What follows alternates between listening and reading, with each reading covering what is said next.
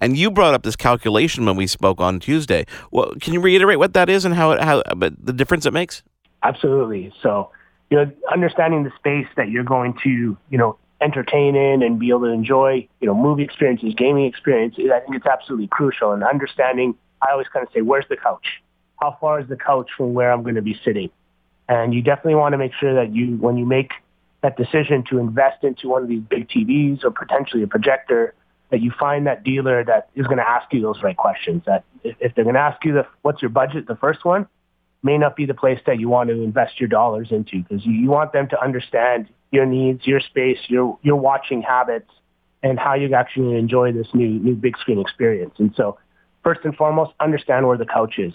Um, and I kind of talked about there's a, a group of engineers, scientists, they're called SMPTE, that basically help determine how big the movie theater screens need to be. And uh, they also help determine how, how many seats you can put in that auditorium to ensure that no matter where you sit, even if you do get stuck in those first two rows that you think, oh, those are the worst seats in the house, those are actually more often not the best seats in the house.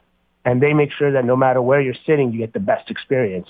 But they also help set some standards for television viewing. And the rule of thumb now, especially with 4K, uh, it's not like what my dad used to tell me that when I was playing video games, I'm sitting too close to the TV. and while I was always sitting, you know, 10, 12, 14 feet away from a, a 36 inch Trinitron back in the day, right? But now with 4K, in order for us to actually decipher those 8.8 million pixels of information that's put on that screen, the rule of thumb is for every 10 inches of screen size, it's one foot of seating distance.